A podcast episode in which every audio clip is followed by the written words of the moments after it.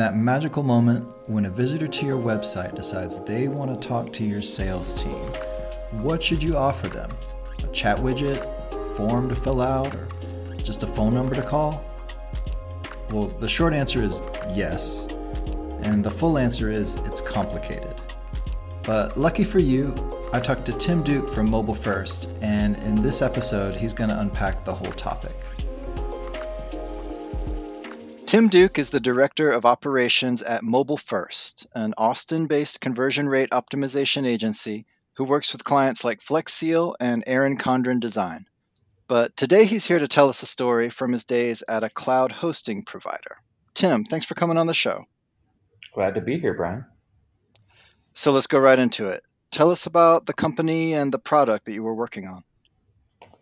Uh, sure. So this was a billion dollar plus cloud hosting provider, and uh, I ran their CRO programs. They had major, major products that I think there's probably 50 different websites that were involved, but every single website or every single product, depending on how what lens you wanted to look through it, had its own set of A/B testing priorities and ways to get new business. Does that make sense? It makes sense. It sounds a little overwhelming, I guess. that is uh, exactly how I felt for several years. Uh-huh. Okay. Well, well, tell us more, and I, I guess I won't ask you to list all 50 products and KPIs and programs, but broadly, what what kind of KPIs were you tracking here?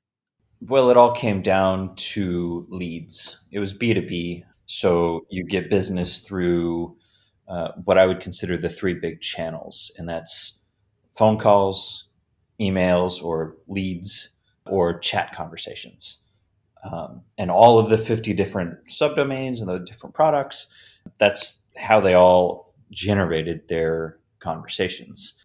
And so it was a question of like, how do we run a testing program for this product? Because this one product might make $150 million a year. And if you could get a winning result out of an A B test for that particular product, you would end up with a pretty good return on that investment for the test you ran The question became like how do you blend those tests together across several different products and prioritize your three major CTAs. So let's get into the weeds with it and talk more about some specific tests in this sort of chats versus forms versus calls theme or, or saga. The saga starts with how the organization was structured to we need more leads and a lead could be a form, it could be a call, it could be a chat, whatever it is. Like you want to start more conversations. So let's go get more conversations. And so we start up with, you know, the basic testing of instead of your CTA saying contact us, let's do a CTA that says request a free quote. Okay. Uh, and three months later, after the 95 different stakeholders agreed that it was a concept that they could get behind, we were able to run that test.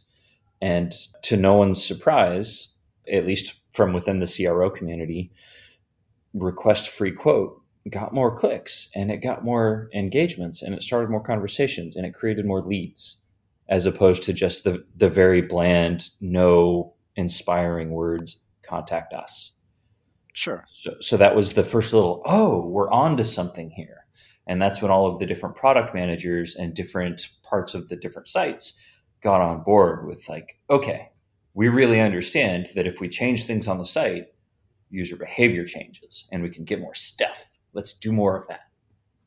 Nice. And yeah, that was a big win. Uh, it was one of those like, I felt bad for testing something so obvious uh, because if you throw free into your CTA in all caps, it's going to get more attention.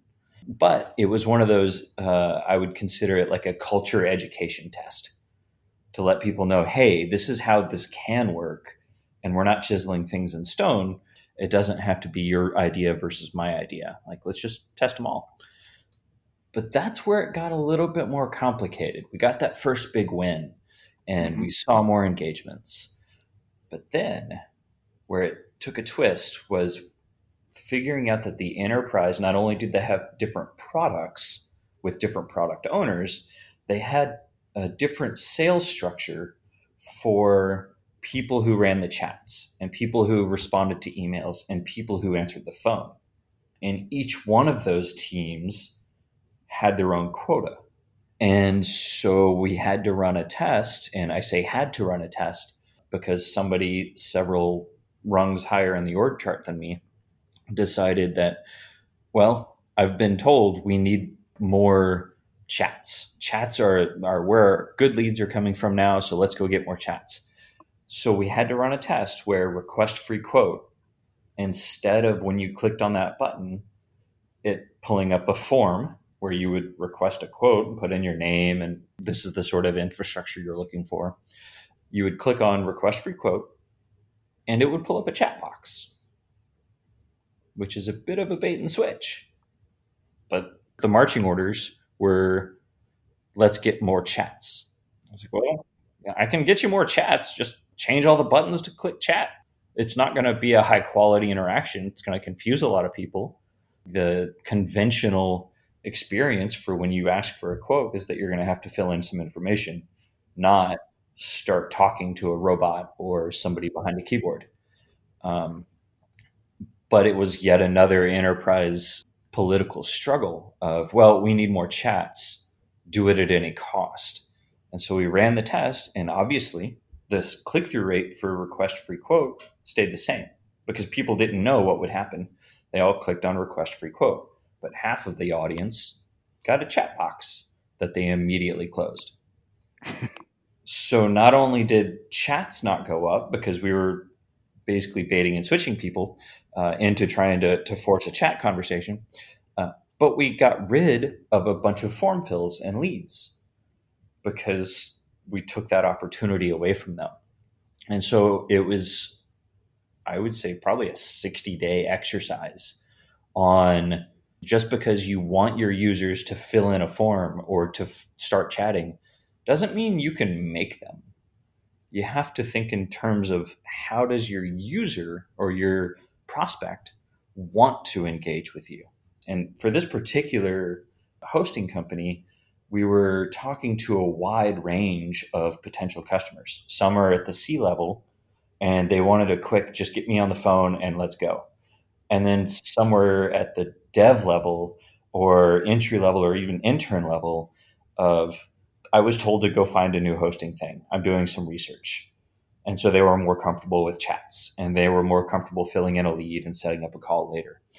It became clear that it's not about which is better phone calls, chats, or forms. It was what type of user is ready to fill out that type of engagement. We can't just make everybody chat right now. Uh, it's just not going to work for a lot of different scenarios and a lot of types of buyers. Mm-hmm. So we ended up at a let's do a three card Monty sort of style of all CTAs are set up with the same visual priority and expectation. You've got three buttons in front of you. Choose the one that you want to interact with make it clear like this one is for phone calls, this one is for emails, and this one is for chatting with people right now. Let the user decide what they want to do. That turned into a really valuable insight because you're suddenly not forcing users to to take the action that your quotas mandate. You can get to a higher quality scenario if you present the options that are available and let a user decide just getting to that level of okay, what are we good at? Well, we're good at all of these. We've got chats, forums, and calls, and all of them are great. They come in at different volumes, but let's recognize that we can't really just remove one of them. So it it took, I think the conversation went all the way to the C-suite to talk about the idea that we put our CTAs up on a platter and say, okay, let users decide. And it was a big risk, and it took two or three months before we opened up the idea and got permission to even run a test to think about how we might possibly consider going into wait a second, why does the phone team have the same real estate on the page that the chat team does. And ran the test and saw that everybody had an increase in chats, leads, and forms. Leads went up across the board. Really? And it was one of those aha moments where we're no longer trying to cannibalize another product team or another sales team's numbers so that our numbers go up. It was, oh, some people want to chat, some people want to call, some people want to fill out an email. Let's just do that. I don't know why it took me two or three years to get to that level of political capital to run that sort of test. But it also helped the organization understand that they're incentivizing their sales team and they were thinking about their products in a bit of a backwards way because their sales team was thinking about just more calls or just more chats at any cost. And their product team was just thinking about, I need more leads, get me more leads. And those two opposing structures of I need more leads, regardless of what channel they come through, and a phone team or a chat or a email team saying like, no, no, no, no, my emails went down and never looking further downstream to okay emails went down but how did that change our overall mix of leads? Did we get more leads? Are they higher quality? Did they get more valuable? You're incentivizing your sales team for the wrong reasons or in the, the wrong way. Right. Somewhat of a, an afterthought now i remember that we ran a test where we were focused on increasing chats, you know, with a little slider that goes in and out. Um, mm-hmm. Let's create more interactions with the slider. And so we got chats to go up and we were running it and comparing it to the leads with the emails. And then we found out 90 days later that the email team and the chat team were the same people. And they had just stopped checking the email leads because they were getting so many chats. Wow. So we shot ourselves in the foot in the sense that email leads were really valuable. That their their average purchase price and time to close was so much faster. And we just didn't check the inbox for several months. And that only became clear from the marketing ops team several months down the road. They said, "Hey guys, what, why aren't we selling anything anymore?" so I think the thing that I'm, I'm circling around here is the biggest, most important thing you can think about with what CTA to choose, whether it's forums, calls, chats, isn't which one's better. It's what are you really good at? Like, what is your org set up to do that can be successful? If your org is set up to answer the phone at the drop of a dime and everything's fine, focus on increasing phone calls if your org is set up so that your chat team fights with your email team or no one answers the phone, think about how that should go into your digital strategy. The the biggest conflict that I dealt with wasn't which CTA was best. It was what's behind the CTA that matters more. Are we really good at chat conversations? Can we close a deal faster on chat than we can on phone? cater to your strengths and then focus on your time to close from those channels. Know what you're good at and don't try and make your product team fight with your sales team for what should be the same goal. We want to create more valuable conversations. Don't worry about how those conversations happen. And I think that's the, that's the short-sighted scenario of who's in charge of the thing that makes the money.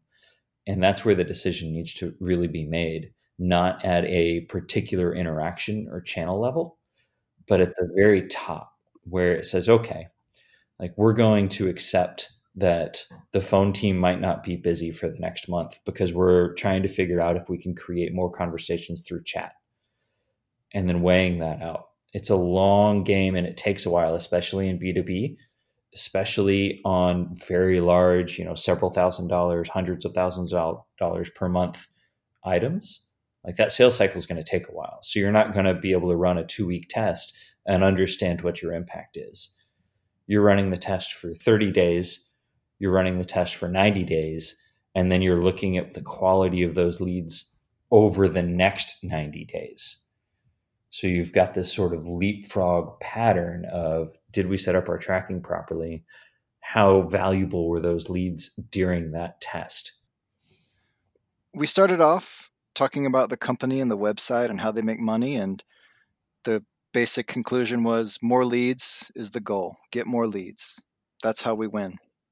But the reality of how to win sounds like with time you realized was was much more complicated than that. Yeah, the, I think the biggest eye-opening experience in terms of testing and, and how to run the right experiments, the reality is accepting what you're good at and not chasing glitter or setting your priorities that are competing with other people within the organization. You can't have get more leads, but also get more chats, but also get more forms. If everything is the most important priority, then nothing's important. So right. that comes down to a strategic decision on how you build out your org and how you set your team's priorities more than it's like how big should the chat button be or should we use a chat robot versus an automated phone call so i think the most important thing to think about for cro and improving your b2b funnel is really at what level within your organization are you allowing somebody to choose the priority? If everyone has authority, then chaos reigns, which is somewhat defeatist. Um, but, but I say that as as someone who spent almost 15 years on the receiving end of a conflict, on teams working in opposing directions. Right. So the biggest lesson I've I've learned so far is that you have to have somebody at the right level to say, okay, I recognize your goals in this team. They might not be met this month because we're going to run a test, and I'm not going to hold you, this team, accountable for that goal we set because we're testing this, and it should be okay for us to test this. We can't all have these lofty goals and not take some risks. So you talk about teams with different priorities or competing goals, and it sounds in a way like CRO was almost in the middle of that, at least in terms of how the leads were coming through the website. If you were talking to somebody who was new to an organization in a CRO role, and let's say that the website is chats and forms and calls, and there's mm-hmm. a chats team and a forms team and a calls team, do you have any advice for how to go about feeling out these tensions or priorities or how best to orchestrate all of these teams so that you don't cannibalize each other?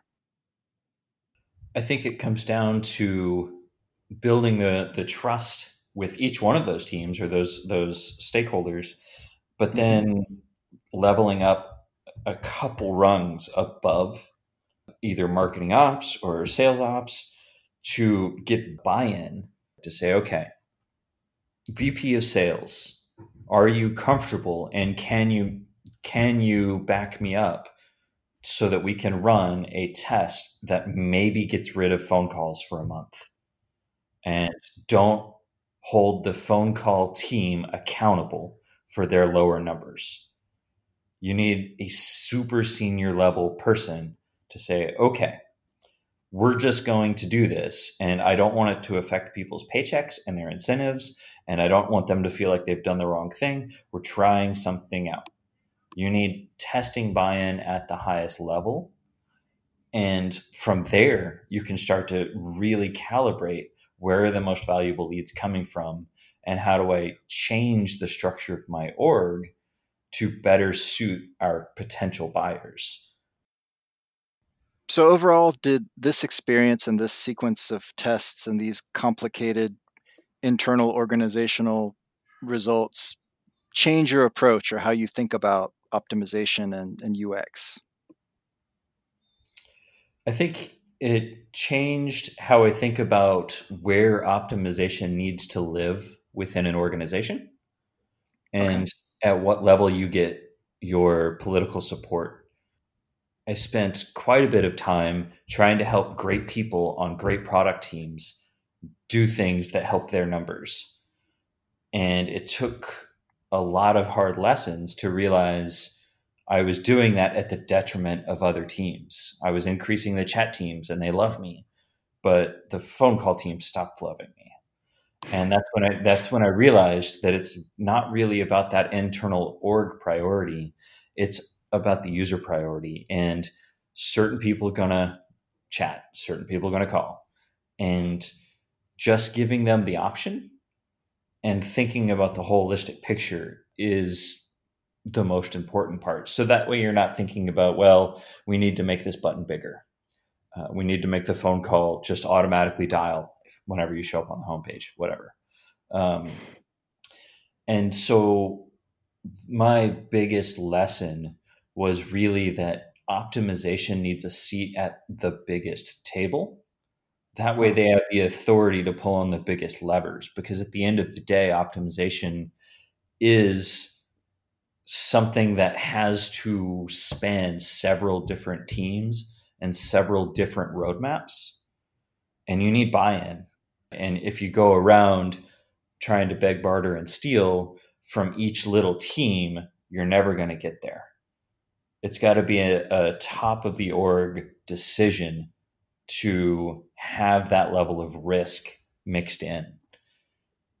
So when I see teams that that or companies that say they're entirely sales driven, you you sort of walk away knowing like, oh, okay, so we'll do anything, we'll sacrifice the product to close a deal. The same sort of structure of okay, well, if your company is incentivized by certain areas or they're set up by channel and they're incentivized by channel, then your channels are going to fight each other. Mm-hmm. And that doesn't move the needle forward. It just helps one roadmap versus the other.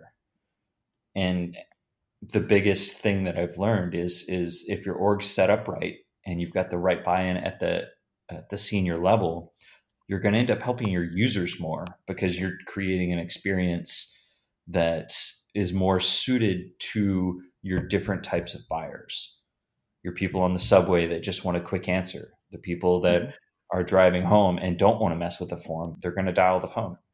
And they're all there. Like people do different things everywhere, always. So give them the option. Work to solve your users' problems first rather than your organization's goals.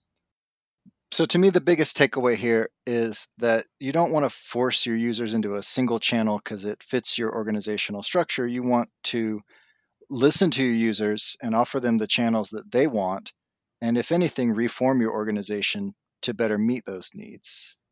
So, in light of that perspective, I wonder what your stance is on an organization that is currently in the process of deciding we need a chat platform. We need some sort of automated chat. We're going to add it to the website. How do you think about that? So, that's something that's come up several times uh, over the last several years.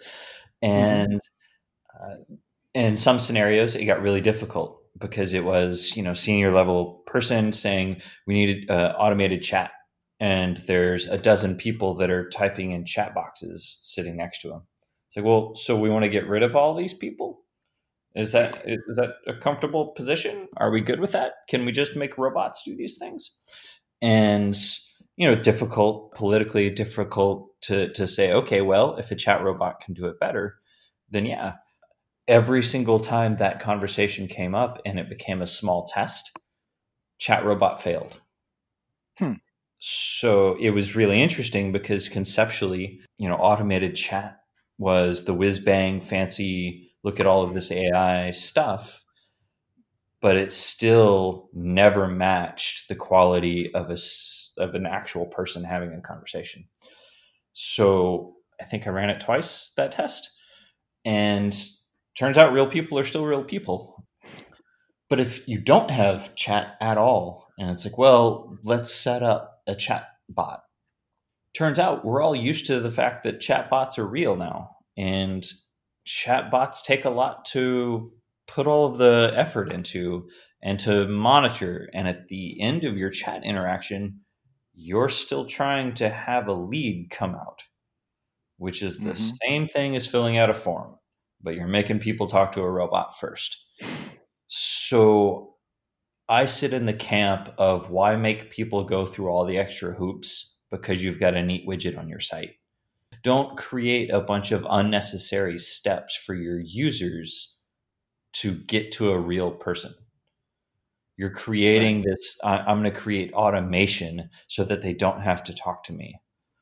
And at the end of the day, it's the conversation that you're actually going after. So don't put a bunch of robots in the way of that conversation. Uh, personal preference I haven't seen a chat robot win at an A B test or even a long term lead gen test or B2B strategy over getting in front of real people. Call me old school, but that that's just how it's played out for me in the last several years. Yeah. Well, no, you have the, the data to back it up. You literally pitted humans against robots. I'm very comforted to learn the humans won. yeah. And I think we'll continue to win. Great. Well, on that very positive and encouraging note, um, thanks so much. This this has been really really enlightening. Before we go, where can people find you on the interwebs? Well, my name's pretty easy. It's seven characters, Tim Duke, and you can find me at mobilefirst.com. That's mobile1st.com. And yeah, that's the agency where we focus on optimizing conversion from a mobile point of view because it turns out mobile devices aren't going away. Perfect. Well, man, thanks again. Yeah, Brian, really glad to have the conversation and dig up some old war stories. hopefully it's been helpful to anybody who's listening.